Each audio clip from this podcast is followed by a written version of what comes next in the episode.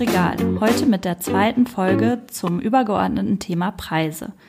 Letztes Mal haben wir uns vor allem über Verantwortung von Akteuren und Akteurinnen innerhalb der Lieferkette unterhalten. Dabei haben wir bereits über den Fairtrade-Standard gesprochen.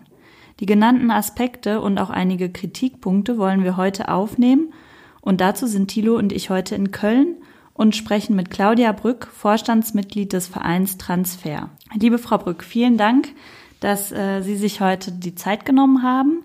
Und zum Start können Sie vielleicht ähm, ein bisschen was über Fairtrade als standardsetzende Organisation ähm, erzählen. Vielleicht auch ein paar Worte zu den Themenschwerpunkten sagen. Ja, guten Tag, herzlichen Dank, dass Sie mich eingeladen haben und dass wir Zeit für dieses Gespräch haben. Ja, Sie sind hier bei Transfer. Transfer ist der Verein zur Förderung des fairen Handels mit der einen Welt, gegründet vor über 25 Jahren, mit der Idee, dass wir Produkte, die nach fairen Spielregeln gehandelt worden sind, aus der Anonymität herausnehmen wollen, sie besonders auszeichnen wollen, nämlich mit einem Siegel, so dass sie im Supermarkt neben jedem anderen ähm, Produkt stehen kann und Verbraucherinnen und Verbraucher können dann entscheiden, welches Produkt sie einkaufen wollen, das konventionelle oder das faire. Das war äh, damals die revolutionäre Idee. Ähm, Siegel sind ja inzwischen, äh, es gibt mehrere. Damals waren wir das erste im, im äh, fairen Handel und äh, mittlerweile hat sich das Fairtrade-System sehr gut professionalisiert und äh, weiterentwickelt. Das heißt, es geht nicht nur darum, ein Siegelmarketing aufzusetzen, sondern es geht darum, dass wir ein, ein internationales, globales System haben, das gemeinsam darüber entscheidet, äh, wohin wollen wir gehen, was ist unsere Strategie und was sind unsere Maßnahmen, unsere Toolkits, mit denen wir diese Strategie auch erfüllen können. Das heißt, Fairtrade ist ein System, das einmalig zu 50 Prozent auch Ownership im globalen Süden hat. Das heißt, die Produzentinnen und Produzenten sitzen zu 50 Prozent in allen Entscheidungsgremien mit drin sowohl in äh, der Mitgliederversammlung als auch in den entscheidenden Komitees, wenn es darum geht, was ist ein fairer Standard? Und die Standards sind unser Regelwerk. Jeder hat ein eigenes Gefühl davon, was ist Fairness. Ähm, Im Fairtrade-System haben wir uns darauf geeinigt, dass wir mit diesen Standards arbeiten. Das heißt, es gibt für verschiedene Agrarlieferketten unterschiedliche Standards, weil äh, die äh, Lieferketten unterschiedlich sind, die Produkte unterschiedlich sind. Und es gibt drei ganz große ähm, äh, globale Standards, die darum gehen, ob es sich bei den Produzenten im Ursprung um Kleinbauern handelt oder ob es sich um lohnabhängige Beschäftigte handelt, also eher Hired Labor Situation oder ob ich jetzt ein Händler bin, der das einkauft. Wir haben in der letzten Folge ähm, oder sind in der letzten Folge schon darauf eingegangen, dass besonders bei Agrarrohstoffen, die ja auch für Fair Trade eine große Rolle spielen, wie Kaffee, Banane oder ähm, Kakao, die Preise ähm, viel zu niedrig ist. Äh, man spricht im Kaffeebereich auch von einer Kaffeepreiskrise zurzeit. Ähm, welche Faktoren spielen da denn eigentlich eine Rolle und wie schätzen Sie das ein? Also mit Kaffee ähm, ist Fairtrade, das ist das erste Produkt, mit dem wir von Anfang an arbeiten. Und Kaffee wird äh, hauptsächlich in kleinbäuerlicher äh, Struktur angebaut. Äh, 85 Prozent der Produzenten sind Kleinbauern und äh, sie bauen den Kaffee äh, zum größten Teil in sehr abgelegenen Regionen an, wo sie äh, in, in zu geringer Infrastruktur nicht genügend Wissen haben, äh, wie dieser Kaffee jetzt weiterverarbeitet wird. Ähm, Kaffee ist ein Produkt, das an der Börse gehandelt wird und dabei geht es weniger darum, wirklich das Produkt zu handeln, sondern es wird darüber spekuliert, wie dieses Produkt und der Preis des Produktes sich äh, zukünftig verhält. Und wenn es zum Beispiel in Brasilien eine gute Ernte erwartet wird, Brasilien ist einer der größten äh, Kaffeeproduzenten, also wenn eine gute Ernte erwartet wird, dann fällt der Preis automatisch, weil man weiß, dass die ähm, Angebotsmenge die Abfragemenge äh, übersteigen wird. Und wenn in Brasilien Frost erwartet wird, dann steigen die Preise. Das heißt, es sind zwei Mechanismen, die weit entfernt äh, davon sind, was eine Lebensrealität eines, eines Kaffeekleinbauers äh, darstellt. Und wir haben jetzt über einem Jahr eine, eine Tiefstpreise im Kaffeebereich unter einem Dollar. Vor ähm, 20 Jahren hatten wir schon mal diese Situation mit so einem langer Tiefstpreisphase. Und das bedeutet, dass ähm, mit diesem Preis noch nicht mal 60 Prozent der, der Produktionskosten gedeckt werden die entstehen, wenn Kaffee angebaut wird. Und wir wissen, wenn wir äh, uns äh, die Wertschöpfungsketten anschauen im, im Kaffeebereich, dass die große Wertschöpfung eigentlich erst stattfindet bei äh, der Verarbeitung äh, im reichen Norden. Ähm, Kaffee äh, wird meistens als grüne Bohne in die EU importiert. Die Zölle, die für den Rohstoff äh, gelten, sind andere, als würde er schon vor Ort geröstet werden. Da sind die Zollabgaben doppelt so groß. Die, die neoliberale Politik würde sagen, äh, wir warten jetzt darauf, dass genügend Kleinbauern und Kaffeeproduzenten die Produktion liegen lassen und aufgeben und sich dann anderen Geschäftsfeldern zuwenden. Ähm, das Problem in diesen Ländern besteht meistens daran, dass es keine Alternative gibt.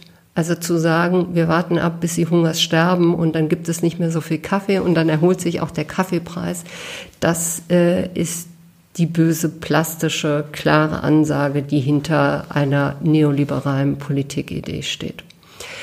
Ähm, wir äh, haben äh, seit Jahren immer wieder Beispiele, wo wir erzählen können, dass äh, es möglich ist, für äh, Kleinbauern im, im fairen Handel dagegen zu arbeiten, dagegen zu arbeiten, weil äh, wir als Fairtrade-System ähm, äh, als, als Grundregel haben, dass äh, der Kaffee nicht an der Börse gehandelt wird, sondern dass es direkt bei der Kooperative eingekauft werden muss und dass ähm, wir einen Mindestpreis verlangen, der gezahlt werden muss, der die Kosten einer nachhaltigen Produktion äh, abdecken äh, soll und äh, zusätzlich dann noch mit der Fairtrade-Prämie einen, einen finanziellen Puffer gibt, um in zukünftige Geschäftsmodelle, Produktivität oder soziale ähm, Notwendigkeiten zu investieren. Da waren äh, viele Aspekte drin, die äh, sehr spannend waren. Ich würde jetzt gerne auf den letzten Aspekt äh, eingehen. Zu einem fairen Handel gehört auch ein faires Einkommen für die Produzenten und Produzentinnen. Sie hatten es jetzt gerade schon angesprochen, äh, Fairtrade arbeitet da mit, mit Prämien und äh, vielleicht können Sie da noch ein bisschen ähm, genauer darauf eingehen. Also wie werden diese Mindestpreise berechnet, was, wie werden die Prämien ausbezahlt und äh, wer profitiert davon am Ende? Der Kaffeestandard äh, ist zunächst mal nur geöffnet für Kleinbauernorganisationen. Das ist ganz wichtig, weil äh, wir äh, das politische Ziel haben, äh, diese äh, Produzentengruppen besonders zu stärken und sie auch äh, dahin zu befähigen, dass sie ein, ein größere ähm, Machtposition erlangen, um bessere Preise aushandeln zu können. Der Standard setzt äh, an diesem Punkt an, dass er äh, mit äh, starken, demokratischen, transparenten Organisationen arbeitet, die ähm, äh, so befähigt werden sollen, dass sie äh, gute Verträge abschließen können. Also der Standard sagt nicht nur, es geht um Preis und Prämie. Das sind zwei sehr, sehr wichtige Stellschrauben, die wir im System haben. Ähm, aber er fängt viel früher an. Es geht darum, wie ist die Organisation aufgestellt, welche Informationen hat sie über den Kaffeehandel, kann sie selber schauen, wie sind die Marktpreise, wie sind die lokalen Preise, wann kann ich welche Verträge abschließen, das ist ganz essentiell. Äh, oder wie ist ein Vertragswesen, ähm, kann ich da nochmal reinschreiben, wenn sich die Marktpreise entscheidend ändern, kann ich diesen Vertrag nochmal öffnen. Ähm, da äh, legt unser System ganz großen Wert darauf, dass wir Beratungen vor Ort haben, die die Kaffeeproduzenten darin beraten, wie sie sich als gute, transparente, ähm, demokratische Organisation aufstellen und wie sie professionell mit diesem Kaffeehandel umgehen. Ähm, der nächste Maßnahmenkatalog handelt natürlich auch um die Frage, wie wird im Bereich Umwelt angebaut, wie ist das Wassermanagement, wie ist das ähm, Abfallmanagement, äh, wie äh, gewährleiste ich Biodiversität und so weiter. Und ähm, dann äh, ganz am Ende äh, kommt der Passus, wo äh, drin steht, dass diese Organisation dann das Recht hat, diesen Kaffee unter Fairtrade-Bedingungen zu verkaufen und dafür dann auch den Fairtrade-Mindestpreis und eine Prämie erhält. Und wir haben äh, derzeit einen Kaffeemindestpreis von 1,40 Dollar pro englischem Pfund und äh, dieser Preis ist berechnet für ähm, Arabica-Kaffee. Bei Robusta-Kaffee ist es ein bisschen weniger. Und äh, diese Berechnung bezieht sich wirklich darauf, dass wir ähm, in recht regelmäßigen Abständen Befragungen machen, weltweit. Was sind die Kosten einer nachhaltigen Produktion? Was fällt da alles hinein?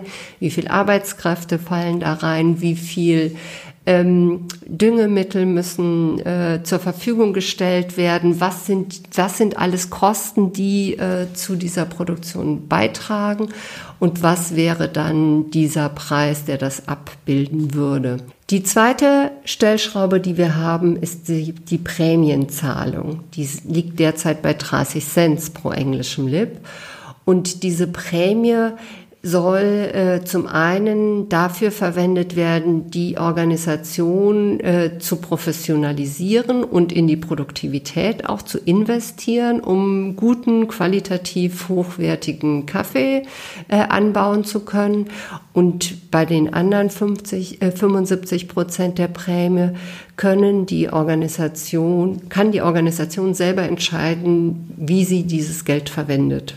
Es muss eine demokratische Entscheidung unterliegen.